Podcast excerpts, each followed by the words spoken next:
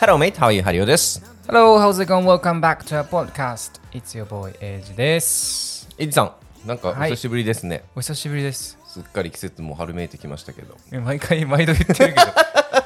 101回目ですよ。あ、そっか。ちょっとシャキッとして収録していきたいんです けど。ということえーまあ、前回の収録、えー100回目、どうでしたか ?100 問やって。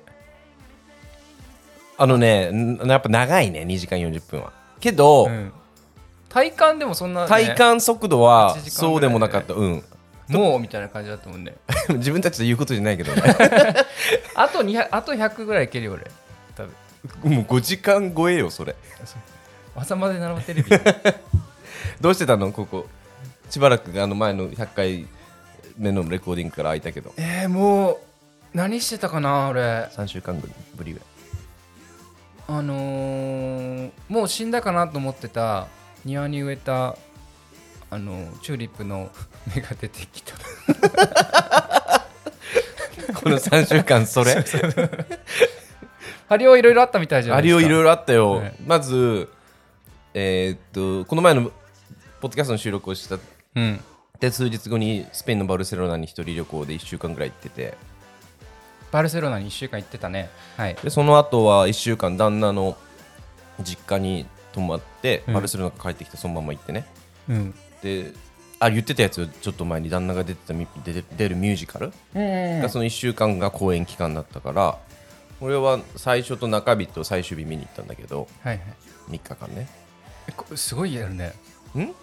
週間やってたってことそうで水曜日と土曜日は2公演え1日ねどこいいで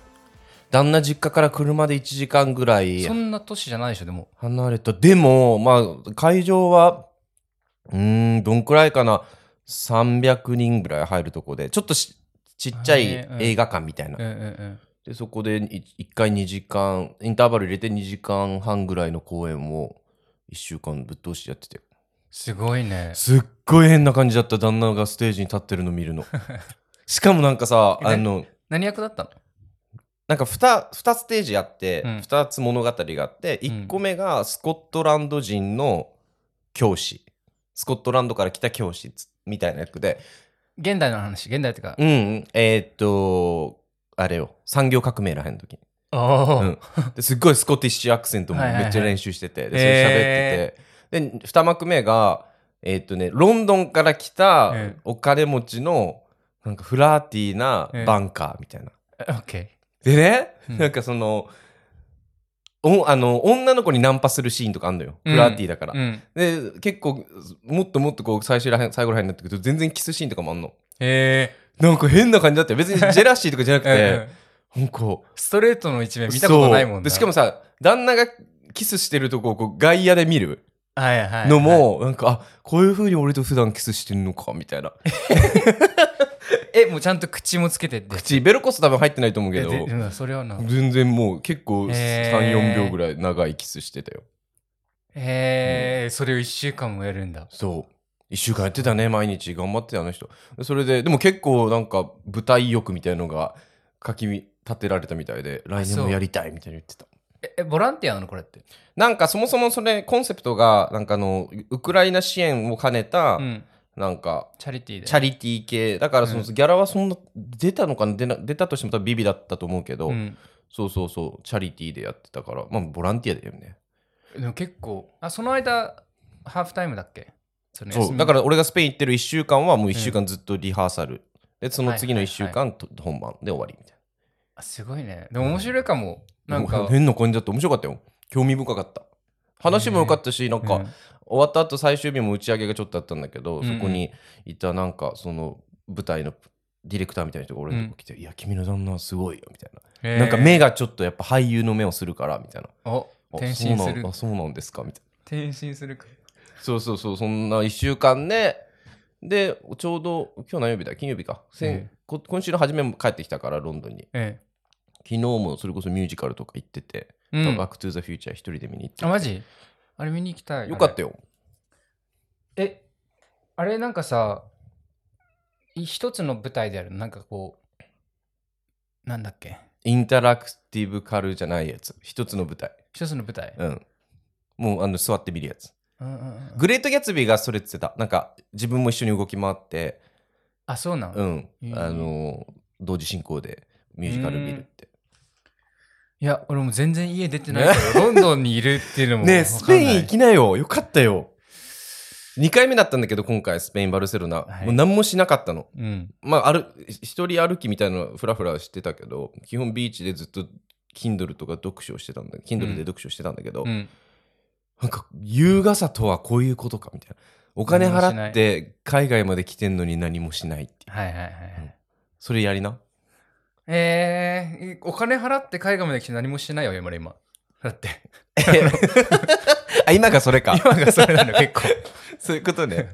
まあでも、海行きたい。うん。海がいい。まあ、ロンドンもああるけど、全然違うしね。ロンドンのビーチって砂浜ビーチあるなんかちょこちょこあるっぽいけど、でも、基本岩だよね。えーまあ、沖縄みたいな白い砂がないよね、そもそも。それはないけど。まあ、スペインも白い砂ではなかったな。釣りとかしたいわ、釣り。あ無理俺。無理。あの、にん集中力ないから。すぐ飽いきちやゃおおう。前、忍耐力ある方やん。だって俺より。あれ、忍耐力な。飽き性はダ メな。け飽き性は俺俺の役だから。そうだったおっ前、け継続力係でしょ。あ、でもこうこう、ずっとい、い、一ところにいるのは苦手だからあさ。。あ、俺だからら、全部セットして、うん自分は違うとこっちしてる。なんかそう釣りじゃねえじゃん、もう。 いや、いろいろね、ロンドンも予約あったかくなってきて、毎回やってるけど、うん。日も長くなってきて。でも、曇りだとさ、腰が痛くなるんよ。気圧でうん。やば。おじさんじゃん、もう。いや、おじさんだ よ。ヘルニア持ちだからさ。そうなんそうです。知らなかった。めっちゃおじさん じゃん。ヘルニア持ちっ昔て。高校生の時になんか柔道大会があって、うん。で寝技されてさ、うん。ですごいなんかいいとこまで行ったんよ俺もでなんかこうみんなが見てる中で大会だからさトーナメントに上がってって、で寝技かけられてググってこう何こう腕でさ首を巻くやつがあるじゃんうん。であれで俺が下にいてでこうひ腰をガーってひねろうとして、うんすごい勢いでグキっていってそっからヘルニアへでなんかで長時間、あれ椅っ子とか座ってると痛くなったりする人。飛行機とか大変だね、じゃ大変あ。あーじゃあ、それこそ、絶対通路側が良くないまあだからあのでも自分座ったまま外せる外すの外すっていうかなんかちょっとゴキって言わせるけどああ、動かでもでも、あ A れ少なさいとん、思こうの3週間であれ入ってるじゃん。タトゥー新しいの。あそうだタトゥー入れたよ俺いつ入れたのうーん先週どこでロンドンでしセントラルロンでドンあのえっとポルトガルの人でロンドンに出張来てる人だったからでそのアーティストをそもそもインスタで見つけてでその人のやつが好きだったからロンドンに来るタイミングをでブックしてたんよもう数ヶ月前にうん。だからそれが、えっと、O2 の方のスタジオに来てて、うんそこで入れてなんかその人の作品が好きだからその人のポートフォリオから選ぶのかなと思ってたんだけど、なんかもうあなたの見た目でその見てインスパイアを受けてその場で描きますみたいな人でさマジでちょっと嫌じゃない一応なんかこうでも好きけど、俺それ。 あそう、うん。なんかもうちょっとコンプレックスに複雑な形とかあれにいけたかなと思って痛い痛かったここはあんま痛くなかったてあかそうなんだ。全然痛くなかったあの人へえ。確かにど。1時間とかで掘るのそれ。そう1時間ぐらいで、いくらぐらいするのそれ。これで400だったうん。でもね、まあでもデザインは別に100払った。ああ、そういうことねう。ん。で、トータル500ぐらいなんだ。でも、なんだろうな。いや、もう入れちゃったからさ、後悔はしたくないんだけど、なんか、もうちょっとさ、吟味したいよね。 あの、デザイン。まあ、一決め生てからものだしね。そう 確かにね。そうなん だよ。あの、だからもうその場でさ、なんか、アーティストの人にさ、やっぱここ書いてくださいとか言うとさ、ちょっと、え、なんだよと思われて、なんか、変にやられたら嫌だなと思って、うんもうじゃあうんもう全部お任せしますって、うん全部信じてるからって言ってやったんだけど、まあ、なまあ、わ悪くはないけど、もうちょっと、俺のタイプがあったんよね。あ、そう。だから、あの、加える。ああい。ずれね。うんうん、うん。今だから、腕にひょろひょろってなんか、変なのがあるから。鶴みたいになってるね。そうなんですうよ。ん、いいじゃん。ちょっと和和っぽいし。うんまあ多分葉っぱとか生やすと 今肉付きしてまあそんな感じでね、えーちょっと久しぶりのえー収録ですけど、今回はね、お便り会です。はいこの、えー、と101回目を経て、あ100回目かを超えて、またたくさんの方からお便りもらって、そうですキャッねチアップできてないものもあるので、それをちょっと今日時間の許す限り、お悩み相談を乗っていきましょはいよう。ろしくお願いしよろくおます,、願いします。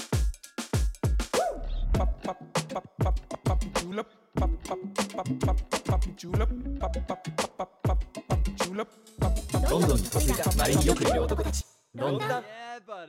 乾杯乾杯今日は何ですかこれ赤ワインを持ってきたけど、ちょっと酸味強いな、これ。チリのさ赤ワイン。うん全然やっぱ違うね他の他のってか種類でなんかさ、あの、ルネサンスの人いるじゃん。うん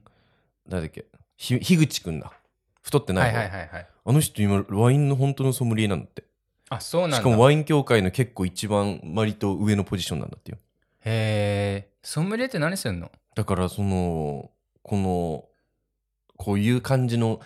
ワインが欲しいんですよねって抽象的なイメージに対して、じゃあこのワインどうですか、みたいな。コーディネーターみたいなコーディネーターかな。結構あれなんだよね。じ実、なんていう、実技経験とかいるんだよね、数年。あそうなんだそう。なんかそういうバーで数年働いてますとか、検定受けるだけでへーも。しかも数、結構かかるんだって、やっぱいいワインもテイスティングしなきゃだから。うんうんうんしかもなんかその、最近俺が友達、あ友達で最近それをやろうかなって言ってる人がいるんだけど、うんなんか、やっぱテイスティング中に酔っ払うともう分かんなくなるから味が、そうだよねいいワインでもこう口に含んでねぐじゅぐじゅしてペッて吐くんだって、あーなるほどねもったいないっつってまあ飲んでも一緒だけどな結局胃に胃に行ったら分からんからねてかよ酔っ払うやんでもえ酔っ払うためのもったいないってこと あ違う違うそう,、まあまあ、そういうことそういうことえそうほんでね今日ははいさっきも言ったけど、あのお便り会ですえはい久しぶりにえーっとお便り読みますリリーさんというリリーさんまあ、子さんですよ我らのリスナーの何さん子さん子さんずっと聞いてくれてるはい初期から聞いてくれる、初期面ですけど彼女から、えっと、お便りお悩み相談届いたのでまずこれを聞いてみましょはいリリーです。今回は同性に関することで少しモヤモヤしていることがあり、お二人にも似たような経験などがあれば話を聞いてみたいと思ったのでお便りします。私は今年で付き合って4年経つ恋人がおり、彼がもうすぐ現職を辞めて一から個人事業を始める予定なんですが、つい最近同性を提案されました。彼は、新しい仕事に専念するためにつなぎのバイトなどはせず、貯金を切り崩しながら生活するつもりのようで仕事が軌道に乗るまでには少なくとも12年はかかると思われますがもし収入が安定するまでさらに時間がかかっても余裕があるほど貯金があるというわけでもなさそうな状況です彼の新しい仕事はもちろん応援しているし一緒に暮らすことも楽しみの方が勝っているので同性にも前向きな気持ちではいるんですがお金の面をどうやりくりしていくかうまくやっていけるのかが漠然と不安に感じてしまっていますそれに私自身は仕事も収入も安定しているしもともと一人の時間が好きなタイプなので二人の時間ももちろん大事にしつつですが同棲が始まっても旅行や他の趣味などの自分がやりたいことは今までと変わらず楽しみたいと思っている一方彼はこれから何かと我慢が増える時期だと思うのでうまく折り合いがつけられるんだろうかと少し心配もしていますお二人はもろもろの生活費を払える分の貯金はあるけどほぼ収入源ゼロのパートナーと一緒に住まわれたり逆に自分が彼側の立場だったご経験はあるでしょうか一緒に暮らす上で何か苦労されたことや相手に配慮していたことなどがあれば聞いてみたいしない場合でもこれまでの経験を踏まえてこういうことに気をつけた方が良さそうとか何か思うことがあればアドバイスいただけると助かりますあとは少し考えが浅いところがあり同棲を提案された時もお金の面などをどうするつもりなのかあまり具体的に考えていない様子だったことが気になったので自分の仕事が不安定になる以上は先のことがわからないなりにどういう心配事があって何を話し合うべきかまずは自分で考えた上でこちらに提案してくるべきじゃないと伝えたことがありましたでもその後は私が聞いた内容についてもちゃんと整理し直してくれた上で話し合いができたしこちらの希望を尊重する姿勢はいつも見せてくれる人なのでお互いに歩み寄ることさえ忘れないようにすればなんとかやっていけるんかなと思っています私はもともと同棲というものをしたいと思ったことが一度もなく独身の間は一人で暮らす時間を大事にしたかったこともあり昨年も彼からの同棲の提案を一度お断りしていました今年に入っていろいろと環境が変わったり私の考え方にも変化があったので今回はする決心がついたという感じなんですがお二人にどうにかなるよと言ってもらえたらもっと前向きになれそうな気がするので背中を押してもらえると嬉しいです機会があればよろしくお願いしますリリーさんお便りありがとうございあまりがとうごすざいます。同棲に関して、まあ、まだ始まってないけど今後の同棲どうしようかなっていう話でしょで、彼が、えーこのタイミングでまあ会社を辞めるんだうん新しい仕事に専念するため数年間はちょっと収入が安定しないかもってこのタイミングでの同棲はどうかなっていう個人事業、収入安定してから仕事辞めたらいいんじゃないダメなんかな収入安定させるためにじゃないもうそっちに全振りしてでも現職で安定してるんでしょでもつなぎの場ああそういうことなのかなまあでも、フルコミットしないと、そもそも多う分ん達成できない感じのかプロジェクトなのかもしれないし、うんどうパン屋さんとかああ朝からね、うんありえるよね俺はちょっと待った方がいいと思うなマジうんでももう多分やるんでしょああの嘘でしょもうやんので、私の考えにも変化があったので、今回は決心がついたっあていやうば感じなんですがお二人はどうにかなるよと言ってもらえたら嬉しいですっていうことだから。あ ま あやるのなはもう決まっているんだけどどう、にかなるよって言ってほしかっ たごめんまあでも、あの、まあ、い一番に多分考えうることは多分一回通ったる、通ってきたんだろうね、それは、リリーさん。うんその、一回おつあの、収入が安定してから辞めるとかさ、うんうんうんうんうんそういう話もああった中で今に至ってるはずだから、だからその収入が安定してない彼と、自分が稼いでる、まあ自分と、そのアンバランスの中の同性どうなるか不安ってことだよね。うーん逆の立場は俺一回あって、うん学生卒業したての頃一瞬同棲した人が、うん。えーは圧倒的に俺の方が収入的には低かったし、うん。当時を思い出して思うのはなんかねうーんいかにリリーさんがそこを気にさせなく振る舞えるかが大事かも彼にああ。結構やっぱねお金ないってパートナーよりお金ないとか自分そもそもその貯金額がどんどん減っていくとかって、結構そう精だね神的に不安になるし、ねましいてやや新しい仕事だしね一緒にご飯とか行ってもさ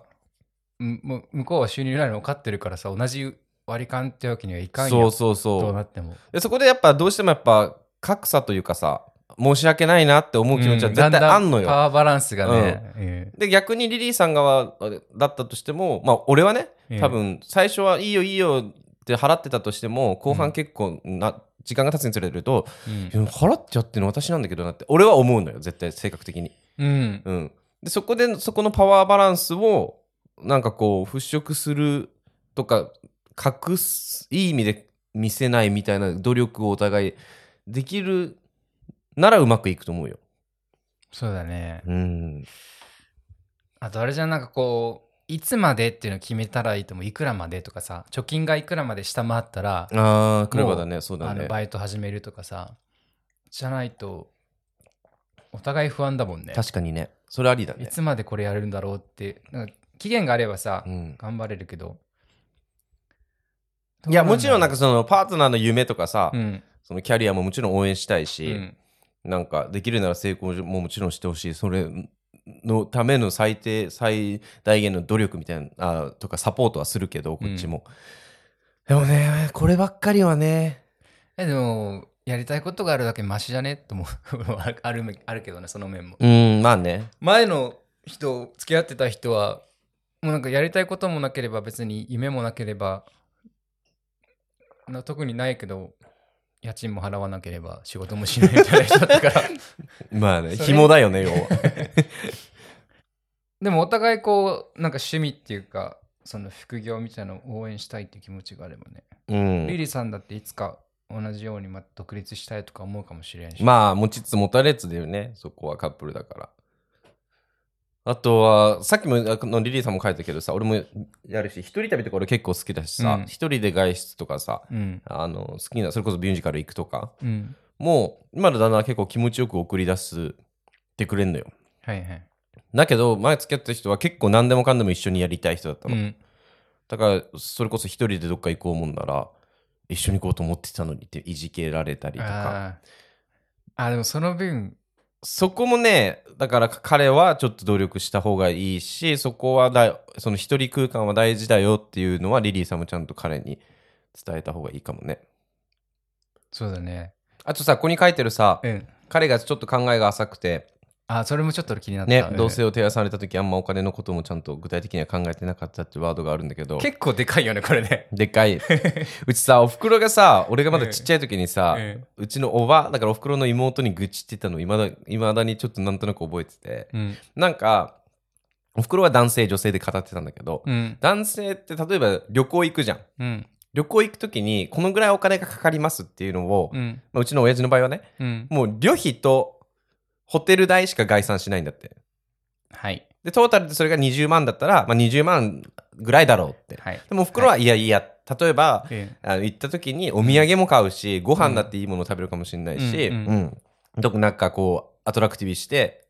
なんか、あのそこでの参加費とかさ、そうだね。ミュージアムの入場料とか入ったり払ったりするじゃんみたいなそういうのを概概算すると絶対30万ぐらいになるかもしれないみたいなっうん。 ていうのをなんかうちのおばに愚痴ってたのよで俺結構そこから自分でなんかこうお金の物事を考えるときええに割とこう全部多めに見積もんの。はい。うん。っていうのをこのリリーさんの話で思い出した。てかもう個人事業を始めるからその事業計画みたいなのはもちろん多分あるでしょうけどどうなんだろうでもリリーさんがそう思うってことは考えでがもね浅いところがあるっていうのはちょっと怖いね得意不得意あるからリリーさんがそこはサポートできるなそうなんだよらねしてあげてもいいと思うよ。俺も結構苦にならない無理程度だで。もんそうすごい大雑把だもん俺全部その予算予算管理関係ねえだからへえ。予算管理うん無理無理。無理っていうかあの楽観的すぎてまあこれぐらいだったら大丈夫だろうが積み重なった時が危ないよねあなーんかあれ現実うん。でもその楽観性がないと多分やらないようなビジネスなんだけどあのだから右腕にその現実的な考えをしてくれる人がいたらすごい助かるあーちょっと待ってって言ってくれる人あんたのどうなの今の二人は彼氏たち二 人は。ああ危ない3人も マジでまあでもちゃんとなんかこうあどうだろう俺よりは多分現実味がもっとスローかもうーん。うあの物事が、ーん何を家を買うとかでもすごいさすがに それはね。 すごい考えていろんなことをさ、調べてリサーチしてってやるからまあ俺はもう思い立ったが吉日だからさだからまあ確かにその何得意不得意やるから、うん。そういうの気にできるリリーさんがもうスプレッドシート立ててこれちょっと現実的じゃないよねって言ってたらそうだよねうん。数字で出したらもう確か目の前でにやる彼もなんとなく例えば貯金がこんくらいあるから、うんまあそれこそ12年はん万が一収入なかったとしても食べていけるかなって思ってたとしても、うんもしかしたらリリーさん見たら「いやこれ半年分だよ」とかまあねあるかもしんないからお金の話とかするパートナーと。するどどういうことどのぐらいうーん例えば相手の2人の収入の額面とか知ってる収入まであ一人は知ってるけど一人は知らん俺のやつ俺のも知らんかもみんなはあれなのああ一定額を共共通口座に入れてまだねそれやってないんよえー、ねやらないといけないやんだけ らどないよ。あのモンゾにさあれがあるじゃん共通タポッタンタブああうんあるよね。なんて言うんだろうあれ日本語でやまあ、るプールできるとこだよね。そうそうんなんかそこで3人であの費やしたお金はそこからそこに全部入れるからうんなんとなくこう分かれていくその俺があんまり払ってなかったら次は俺が払うとかで、まあでも額面上はさあのその銀行アプリで管理されてるからうんうんそんなにでも本当は多分予算決めてさ食費これぐらいとかうんやんなきゃいけないんだけど、そこまではやってないんだよね俺今の旦那ももちろん結婚したっていうのもあるけどでも同性今の旦那が唯一付き合ってる時点で、なんかお金のことちゃんと話してた人だった、うんうんそのいくらもらってるとかはでも俺が確定申告してたからそこで知ってたけど向こうの収入は、うんそういう話はなんか具体的にはしてこなかったけど例えば同棲した時とかもする前に決めたね毎月この額をこの俺の口座に振り込んでくださいってでうんそこで俺が家賃とか全部出すからってはいはいはい今もそんな感じだけどでもしそうなづらいよねお金の話ってねへーで積もり積もって爆発するんだもんねそうだねもう全部投げたい外に俺はもうお金はどういうこと見たくない見たくない 見たくないあのーだから俺付き合ってる片方の方はすごいあの大きい方ねうん大きい方はお金とか計算できるから、うんあのこの家の大蔵省でしょだってそううん大蔵省で働いてるからさ、うんあの一応できるんよだから彼でもう一方の方は本当に無頓着で、うん全部投げてるその彼に任せてるってこと、うんへえ俺もだからフリーランスになったからさ確定申告せんといかんくてそうよんなその辺も手伝ってもらえるうちね意外と俺がそっちタイプなんだよ、え家計簿握ってんの、うん、えー旦那だってもうなんかこの前もポロッと「もういっそのことハリオに一回全額渡すようにしよっかな」って言われたもん給 料しなーって言ってちゃんと自分のお金ってまだ持ってた方がよくないあもちろんねまあでも同棲するならまあやってみて分かることもあるし彼もなんかそのさチャレンジしてチャレンジしないまま不え不燃焼で終わったらいやそれなんよう本当、ん多分ずっとおも面白くない人生になるからさだそんな完璧な状態になってスタートできる事業なんてないからねないねだって結婚もそうだよ ねあのー誰だっけあの庄司の嫁キキキリンキキキリンじゃ ない。あのーミキティも言ってた。あなんとかユリナミキティ。はいあのー結婚は勢いだよって。あいやそうだと思うよ、う若い時にしかできんって言ってたやんキキキリンも、えベストなタイミング待ったら、だってじゃあシングルでいいやってなるもんね。いや本当考え始めたらだってそんなにメリットないっていううか、ん、だからその時にね思った時にやんないとってそうだね。だからもうどうせも、まあ、もう多分ベストなタイミング待ってたら、どんどん後から後からになるから、もう今、うんえいってやっもうやっちゃうって決心つけたんだな。いややっちゃっそうですてね、まあトライアンドエラーだよね。やりながそうだら、ねいや、ここちょっと直してやとか、むしろリリーさんが言われるかもしれないしさ。うんここちょっと直してって、そういうので歩み寄っていけばいいんじゃない まあお金なくなってもどうにかなるよ別にうんまあ日本はね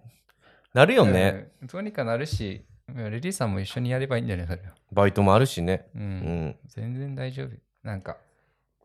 AI とかでどうにかなるでしょ。 あの 働かなく適、当すぎん働かなくよくなるから、今から自分が好きなことを、てか、自分がやりたいことを持ってる人の方が少ないんだなと思った、最近。なんか意外と。うーん実際さ、じゃあ、この AI とか発達してさ、ベーシックインカムがスタートして、うん何してもいいよって言われたら、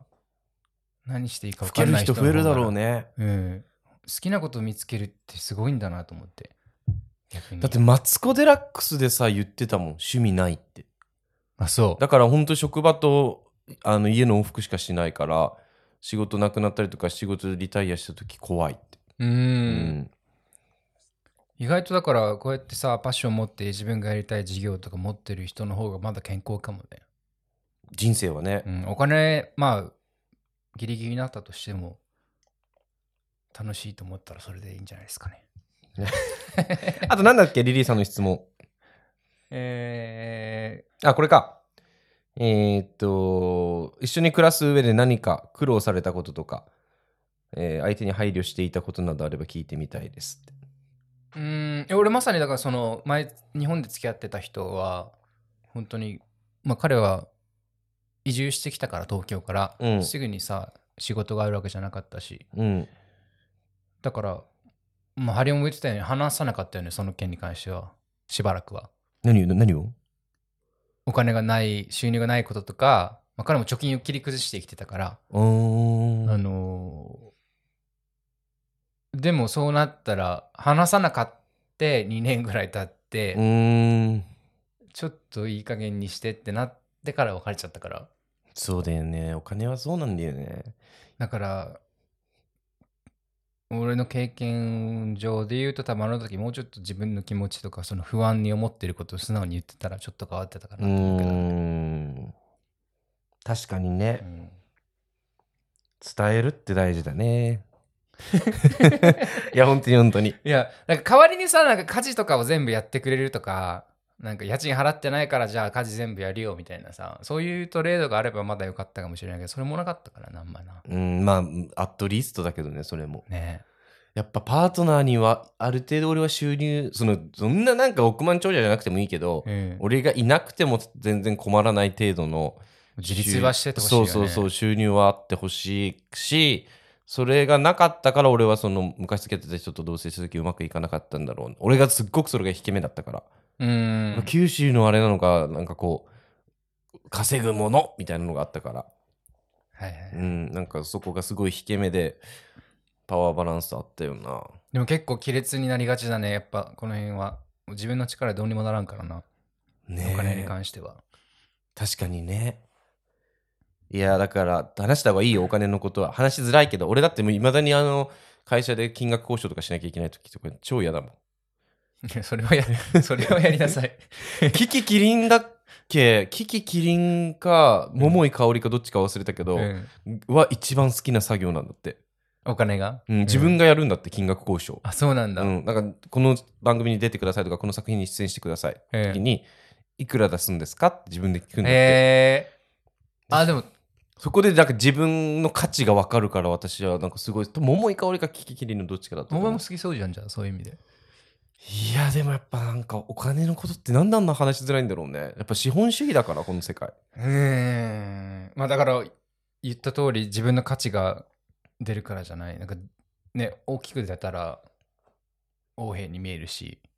ねでもやす日本人すごい苦手って言うやんそえれだ苦け手俺もだっていまだに言っちゃうもんご予算などのあ想定はありますでしょうかいやいや回りくどいわそれ は俺でもディスカウントとかは好きよあの個人なんか植物、値切るってことそうそうそうあーあのね場所によるタイとかマレーシアとか東アジアとかに東南アジアとかで行けば、うん、その雰囲気でできるけど、うん、その eBay とかオークションサイトとか無理あーえ eBay の方が対面じゃないから全然なんか相手のさ身長なんて考えずにできる やんいや、タイとかはもう全然いけるけど、イーベン無理俺。まあ何はともあれね、リリーさん、あの、もう同棲をするって決めたら腹をくくって。腹くくってていさやいやいやいや、あの、結婚とかと 一緒。ある種まあ結まあまあ婚みたいなもんよ。いや、うん、まあ一人の時間も結構制限されちゃうし、もちろん。まあねなはんいかこう、ね、なんかこう疲れたみたいな感じでゲップとかさ、おならとかもできなくなるじゃん。そうだね、うん、気軽には。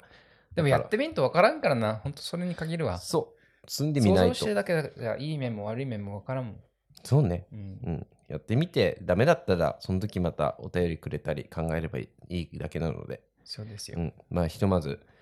大変な数年にもしかしてなるかもだけどいやでも楽しいさどうせ同棲の始まりニトリとか行ってさ2人でで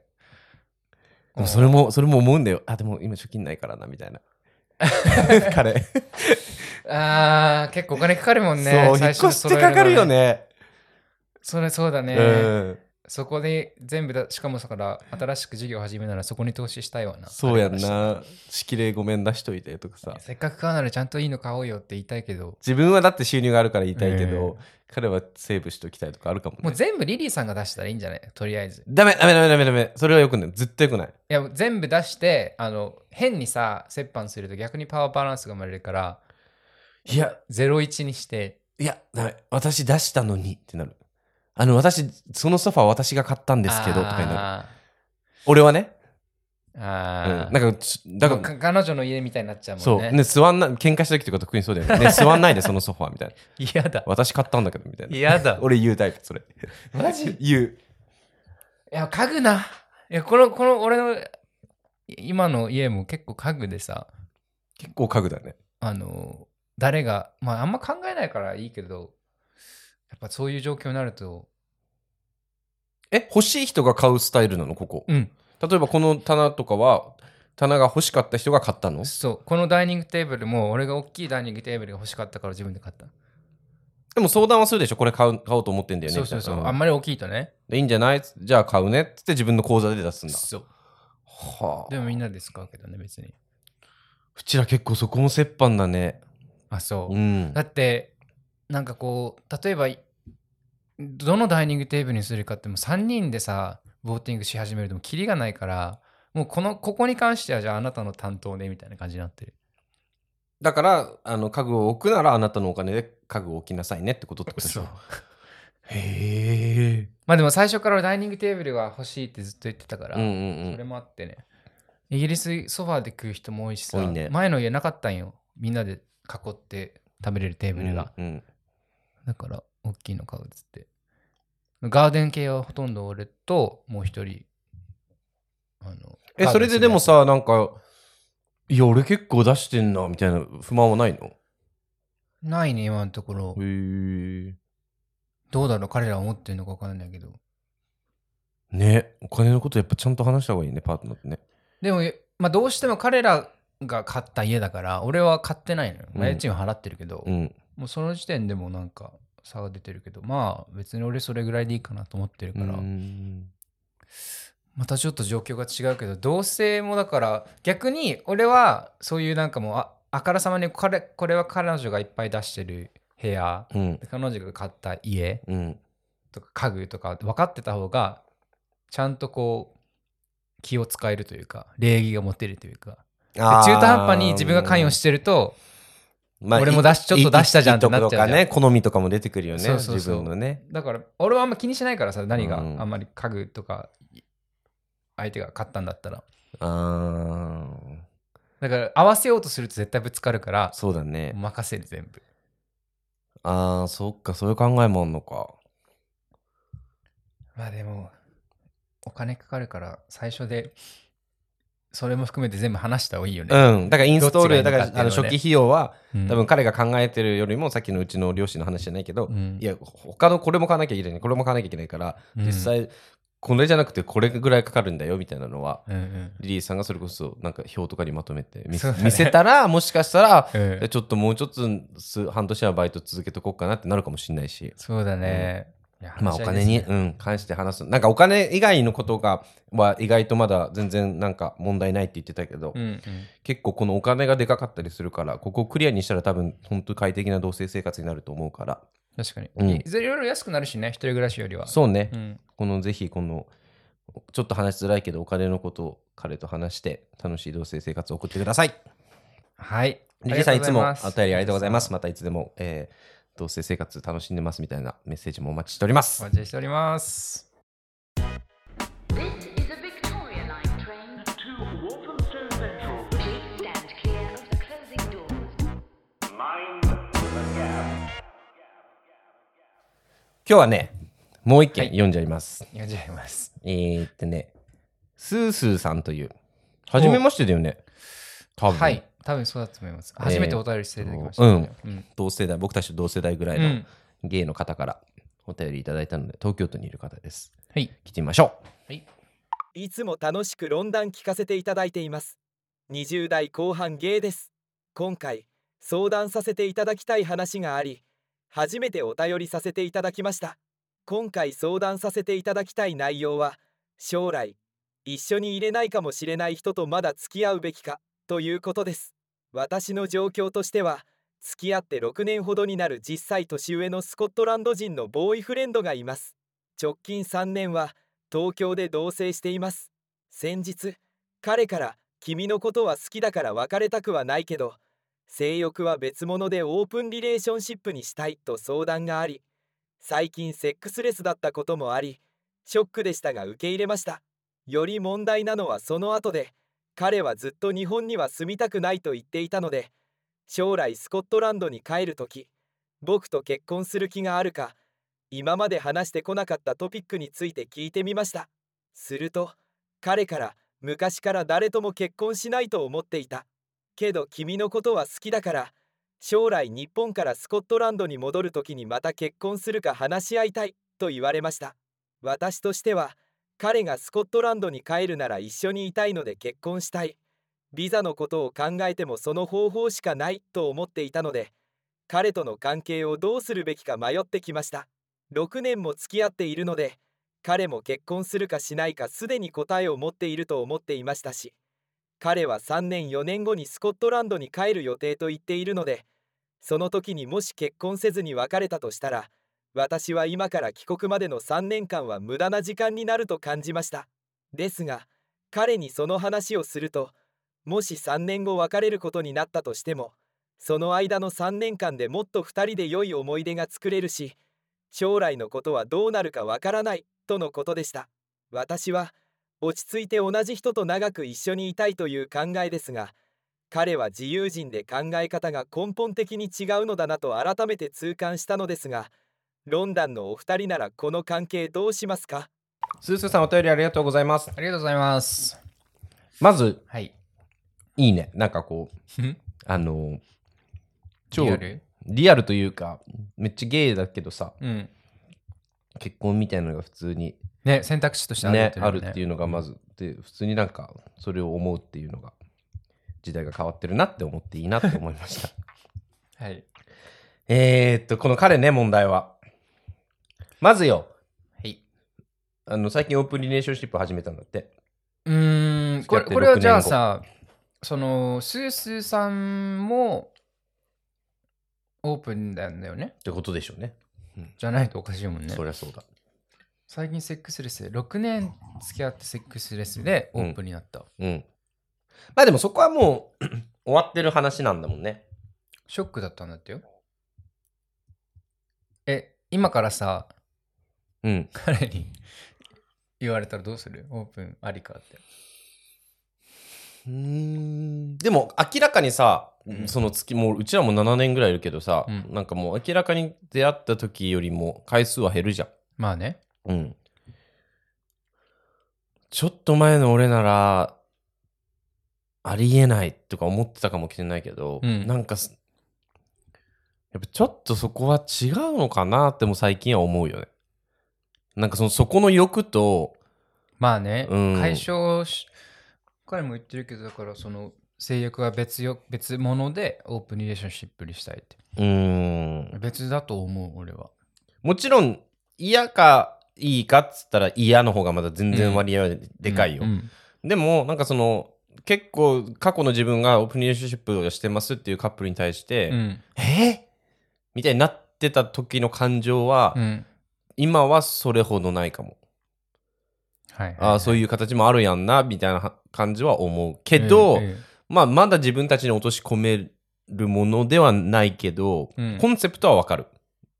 まあ選択肢として将来あるかもしれないぐらいな感じなのうん、ないと思うけどね。ううんんまあ、今んとこはね。うんうん。まあ、でもそこはまあショックだったけど、みんな言うよね。何がオープンになるってじゃなくて、オープンリレーションシップになって、やっぱ、成り立てってやっぱ辛いって。自分たちでそうだろうな決めた選択肢だけど、うんうんやっぱなんか痛みが伴うっていうよね。えー、でもうんむずいなむずいよね。まあでもそそちょっとだから気になるのは、うん。なんかそこをオープンにするってことはさシリアスじゃんその好きだから別れたくないからうん。オープンっていう形を取りつつもあなたとまだ一緒にいたいってことやねうん。それなのに誰とも結婚しないと思ってたっていうのがちょっと矛盾してるなというかいや、でもね、いる。こういうやついる。 あの、いるいる。あの、 38歳だよいるいるいるいる。 10歳も年上ですよい る。あの、うちらもいたじゃん、一人。俺らの友達の彼がそうだったじゃん、あそもそそうも。だね40もうもうだいぶ15歳上とかあったもんね彼ね40歳、だから多分このスコットランド人の彼と同世代ぐらいで。うんで彼もずっとその俺らの友達と付き合ってたけど、うん結婚はそんな視野に入れてなかったんだけどそれが俺らの友達はそれで今まで良かったんだけど、うんそれこそ年齢が上がっていくにつれていや結婚したいな落ち着きたいなっていう願望が出てきて、うんでそれを多分言ったんだよねそのパートナーに、はいそしたらなんかいや選択肢がないからっていうことで、じゃあ別れよう先がないからっつって、うんで別れました でその半年後にやっぱその彼の方がやっぱ君が必要だみたいになって婚約したんだよねそうだね、うんすごい話だよね。すごい話普だよ通に聞くとね。 別れた直後に結婚したからな。そうだよね別れて婚約っていう結局だから、だから多分そこの可能性もこのスースーさんの彼はあるかなそうってだ思ねった6年になってちょっと当たり前すぎて、うん彼のありがたみを忘れ始めてるというかなんかよく男女のカップルでもさもう同棲して数年経つしこんだけ長くもいて今更結婚ってもうタイミングない子供ぐらいだよねみたいな人もいるじゃんうんでゲイカップルってやっぱそれそういうのがあんまないじゃんそうだねんだから多分それで言うと彼のスコットランドの帰国がきっかけにはなるかなって思うけど彼の中でそれがまだ34年先だから、うんまだそのリアルに見えないんだろうねそうだねうんえでもリリアルに34年で考えだからスコットランドに帰ってどうするのって話やん誰がその彼がさスコットランド人がいやいやいや母国だからえどうするのって帰ってだってど彼とどうするつもりだったんだろうっていう別れるつもりだったのかなっていうあのね、うちもさ、何を隠そう、遠距離、遠距離予備軍だったの。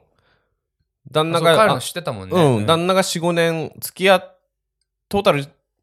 ?4、5年あの人日本にいたんだけど、ううんち4年は俺と付き合ってるの、日本で。うんでももう次、あ出会ったぐらいからもう、あの数年経ったらイギリス帰るって言っててだから俺もそこまでシリアスになってなかったんだけど、うんもう本当だから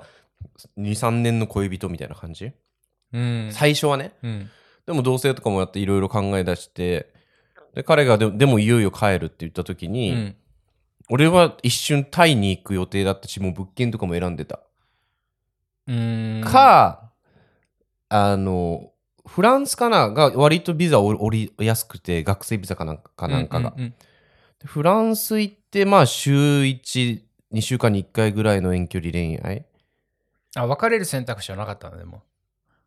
なかったね。そこの話はしてなかったね。ねえただ、遠距離恋愛は俺多分やったことないから、うまくいかないと思う可能性の方が高いよっては言ってた。ああ、うんまあなただ、プロポーズになったから、まうあ、んそれで、それきっかけでイギリス来たけど、うーんなんかでもさ、その文章でしか判断できないけどさ、うんこの、ちょっと嫌だな、このスコットランド人が、 僕は。人の彼だけど。いやいやなんかこう、わかんない。文章でしか思わわかんないけど、すっごいい、なんか上からじゃない何事も。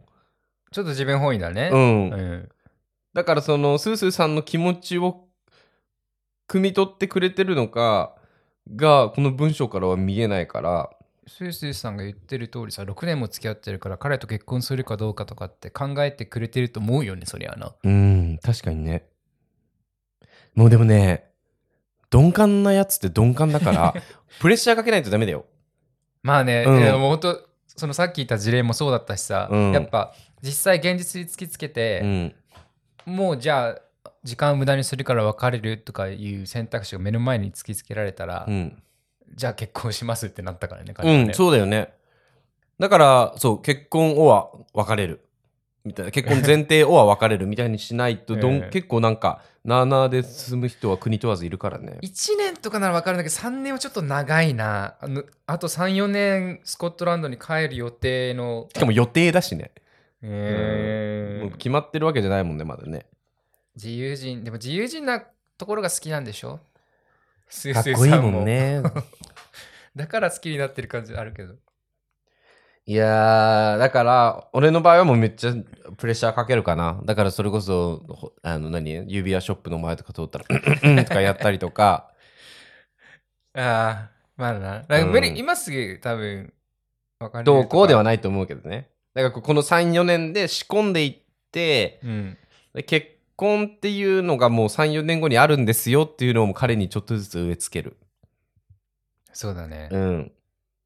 じゃなかったらでも将来日本からスコットランドに戻るときにまた結婚するか話し合いたいって。だから3、4年後にもう一回話そうって言ってるんでうしょん、だからこの34年でちょっとずつね俺と結婚するってこういうことだよみたいなのをうんでもその間日本でオープンレレーションシップで他の人と遊んでんだよ。うんでも結婚してる人でもオープンレーションシップしてる人もいるからまあまあ、まあ。それとこれは別物なんじゃないまあその別の話分かなんかスースーさんも遊んだらなんかねやっぱねう必死さってダメね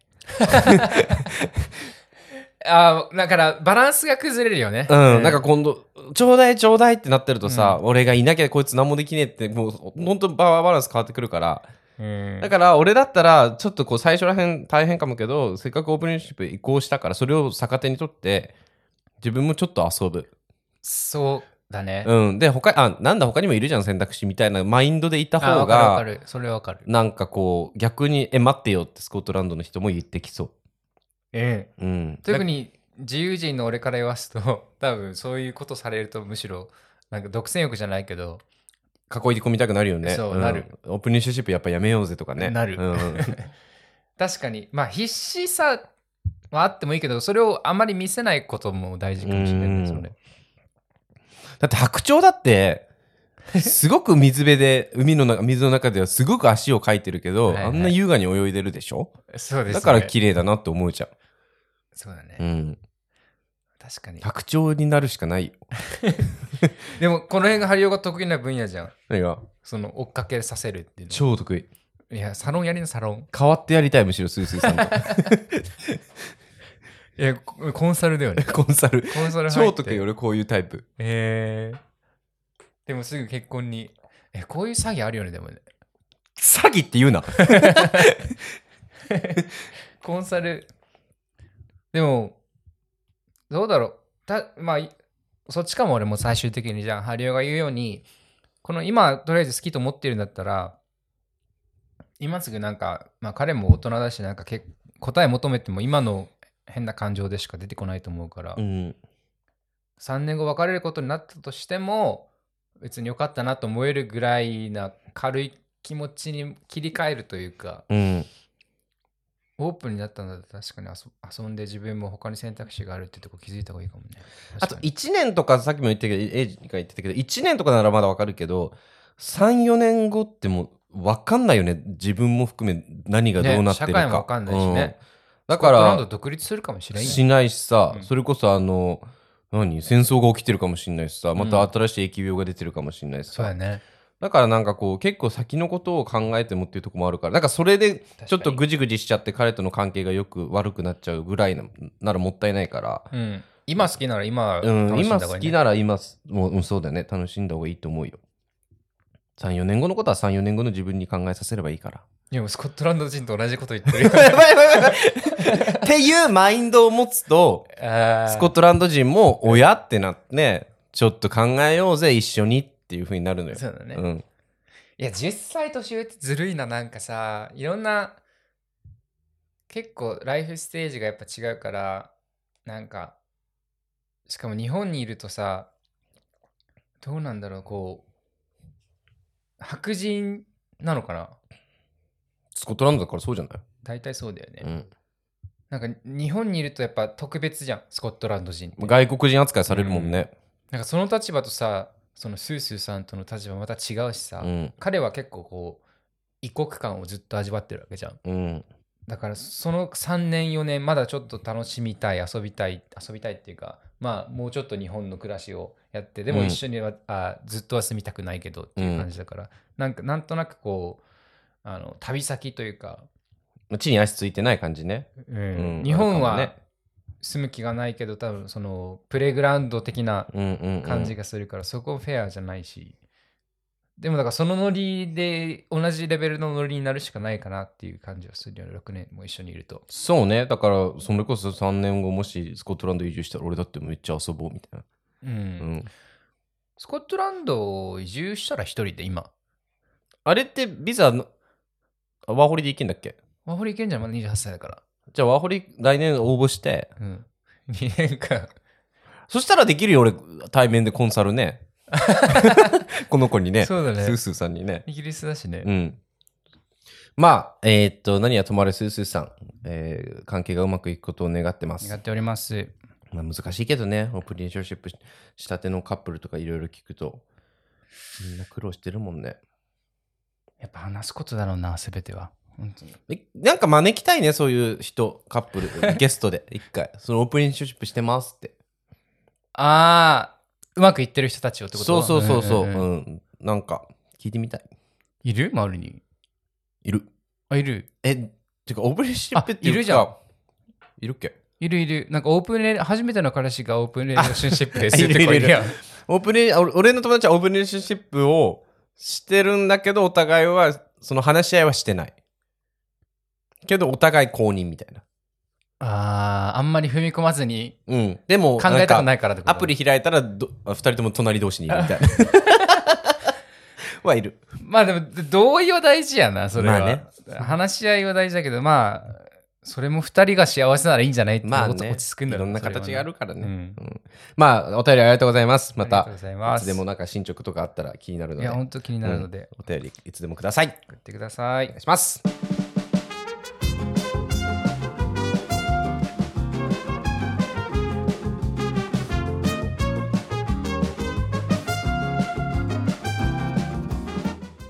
あの映画見に行ってきましたよ何ですか「すずめの戸締まり」こっちで「すずめ」だけだった戸締まり入ってなくてさ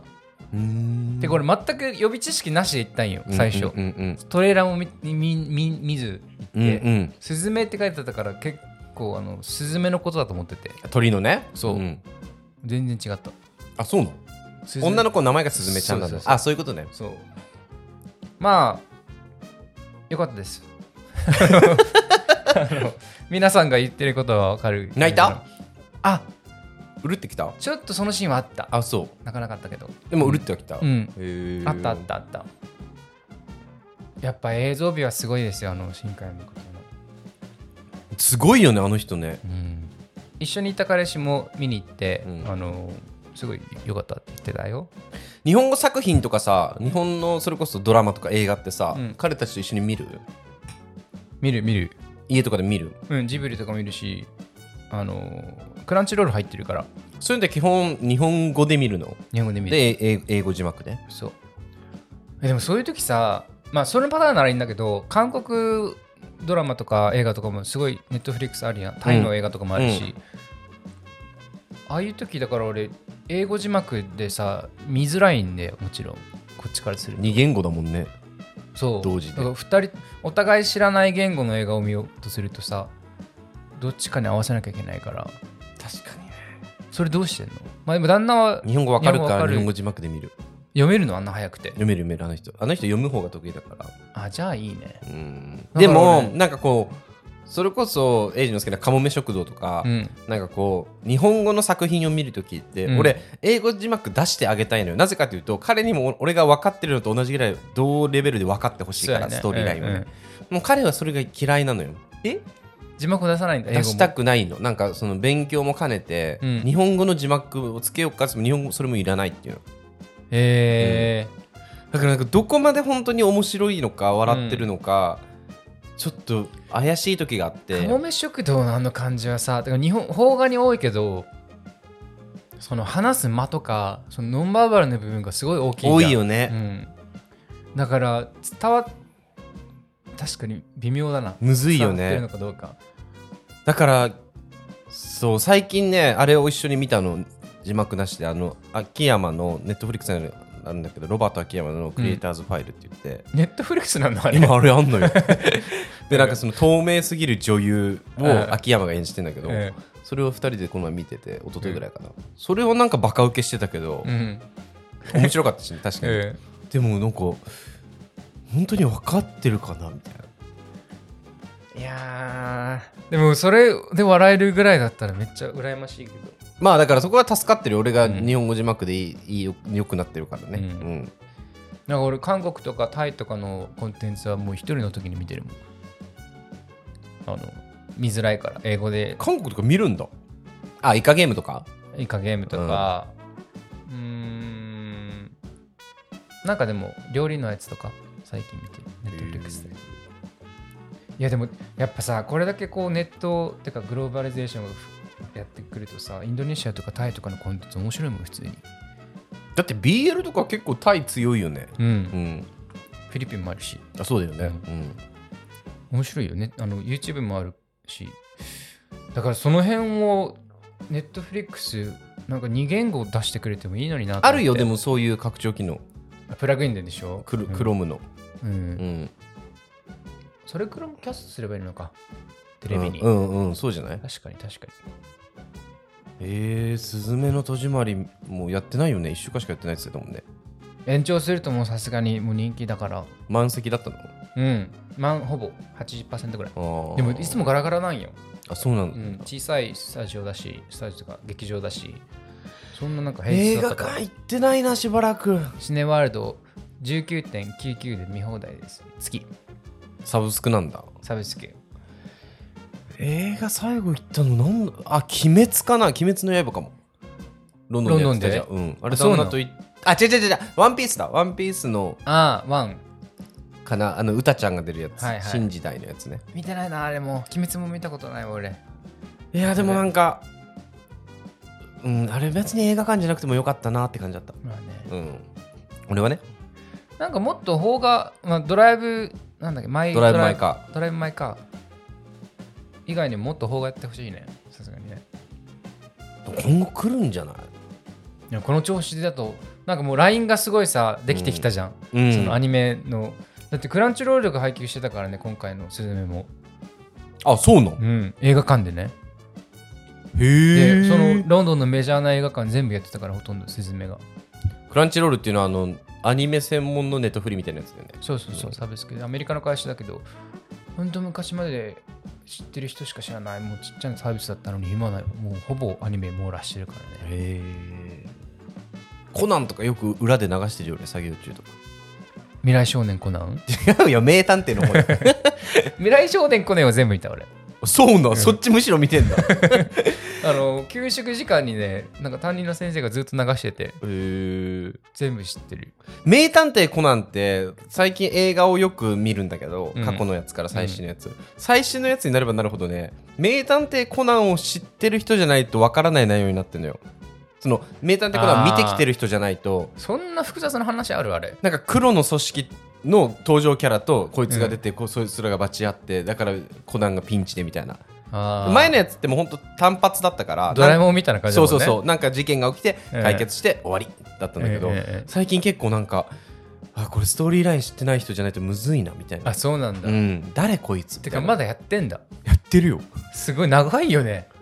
もコナンもう30周年ぐらいもっとかないくつよコナン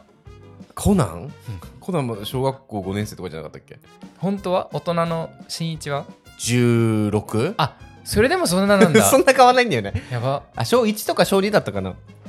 やばいやあの青山先生がすごいね毎週のように事件を考えてさあずっとあの人が書いてんだうん絶対あのモットーとして複数犯人にはしないんだってうーんじゃ複数犯にしだすともうトリックがめんどくさくなるからもうチャット GPT とか使ってんじ ゃね単独犯 ストにーリーラインす作るごいよね、うんいや確かに漫画家すごいわワンピ なーんスかその話前もした気がするしたっうんけ4コマ漫画ですらすごいと思うもん4コマ漫画あ難しいのっていう新聞のさ、うんうんうん、ま、毎日載ってるやつとかもさあれよく始めたよね誰かねあれもう本当だってもうザ一コマずつに起承転結じゃんうんあれすごいよね英語にもそういうあるのかな気象点結みたいなあるっぽいよ、まなんかよくあの旦那のお母さんが新聞のそういうの切り取ってああるんだ、うんえスクラップみたいにしてるー風刺画じゃなくてあ風刺画かな風刺画日本あ日本もあるか俺も結構やってたなスクラップしてた高校の時へえ政治政治家をさ揶揄したようなやつとかでし ょそう、うん集めてさあの内閣の誰が辞任したとかいうのをあのクラスの横に貼ってて内閣の一覧を でパスしていくのみんなで。あやめたやめたっつってすごいね そんなえであの面白かったので見に行ってください多分やると思うよまだあれも見に行かなきゃいけないんでねマリオあそうマリオも面白かったあ見たの見ましたやっぱり行きたいもなうコンテンツをさそもそも持ってるからキャラクターも音楽もストーリーもさうだってルイージのあのルイージーズマンションんうんとかあるじゃんなんかあれをあの想起させるようなシーンとかあったんよへえでよく考えたらそのお化けのキャラとかあのーゾンビの何あれカメうんうんいるじゃん、ああいうのとかいっぱい揃ってるんよちゃんとリッチなキャラクターが純粋な疑問だけどさうんマリオとルイージってさ言葉発しないじゃんそうなんですまあまあぐらいしかなそうないなんじゃでんすそれはそうなの映画でもだから多分ストーリーを作りやすかったっていうのもあると思うけどキャラクターはもちろんあるけど性格がうんそのなんか彼らだけが喋らんじゃん他の人喋るけど、ピーチとか喋るもんねううんだからあのストーリーラインをこう彼が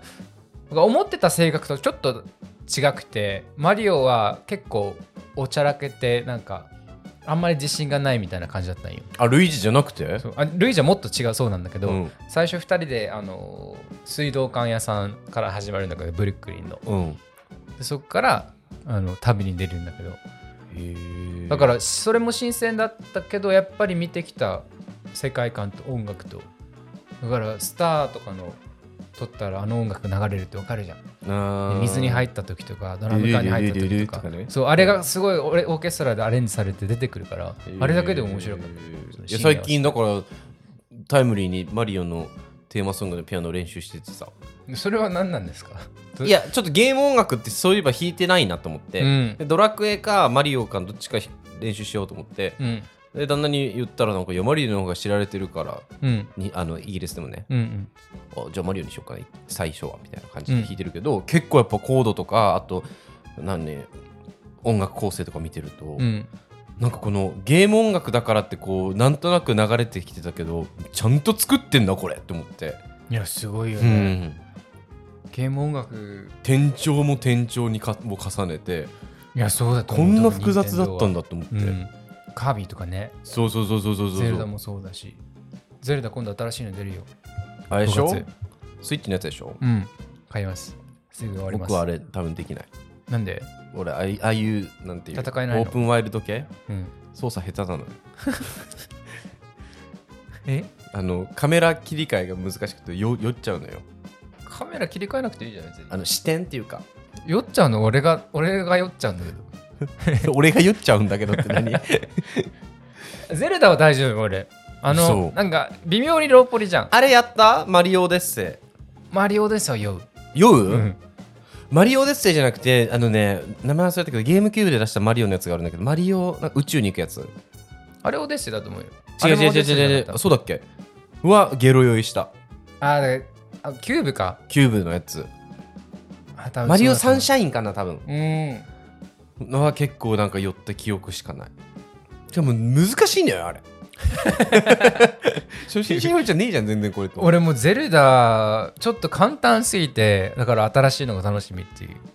あのスイッチ出た頃に出たやつそうだからあれはもう全何回もクリアしてるもんもうあの大きいさケラケラケケンタウルスみたいなやつおるやんうんすごいねああれとかもすぐ秒でいけるれさほんと高いところからジャンプしたら死ぬんだよね1回でそうですね言ってよって感じだったもん俺 一番最初いはや学べし まあてな感じでねあんたはスズメを見に来たのね見に行ったのね見に行った俺もちょっとなんかしあのミュージカルは行ってるけど映画館行ってないから行ってみようかなえーエンタメにひひひ映画なんで映画館の俺敷居高いんだろうな2時間ずっと座ってるって大変なんだよなあのーあーミュージカルはインターバルがあるじゃん途中であれ1時間半ぐらい終わった後にインターバルそうだね1時間半あって20分あって残り1時間ぐらいかな大体、なるほどね、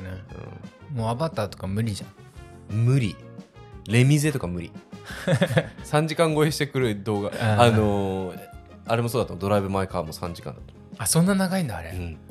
だからさあの旦那にワイン買ってもらったけど、うん最初の1時間半は飲まずにうんうん1時間半後ぐらいこの調子だったら多分トイレ大丈夫かも携帯トイレ持ってけ ば暗いから劇場で暗いから大丈夫 で情ってやんのすペットボトルでも大丈夫で大俺は大丈夫だよ 周りダメだろ大丈夫だでよきんじゃないもんあれ見えてるんだってよスタッフからそうだよあのサーモグラフィーみたいなやつでしょそうそうそうんいやあのサーモグラフィーじゃないけど あの暗視カメラでねそうだよねえじゃあ行きます僕もスズメもしはい浅い公演するようだったらやってくださいまあえーっと皆さん今日はお便り会でしたけど皆さんのおたえーっとお便りがあってこそなるコーナーですはいなので皆さんのお便りを随時募集しておりますえーっと宛先は londn ロンダン .uk でお便りフォームあるのでそこからいつでもメッセージくださいはい、お待ちしております。えーソーシャルメディアもやっております。アットマークロンダン04、LONDAN04 の方で、えーインスタグラムとツイッターにおりますので、ぜひそちらもチェックしてみてくださいお。願いしますじゃあ皆さん、今日も聞いてくれてありがとうございましありがと。たうございました101回目ですけど、ねあの。また、この後も末永くよろしくおご愛顧のほ願どお願いいししまます。Thank you for listening to our podcast today. また次回のエピソードでお会いしましょう。バイバイバイバイ。うん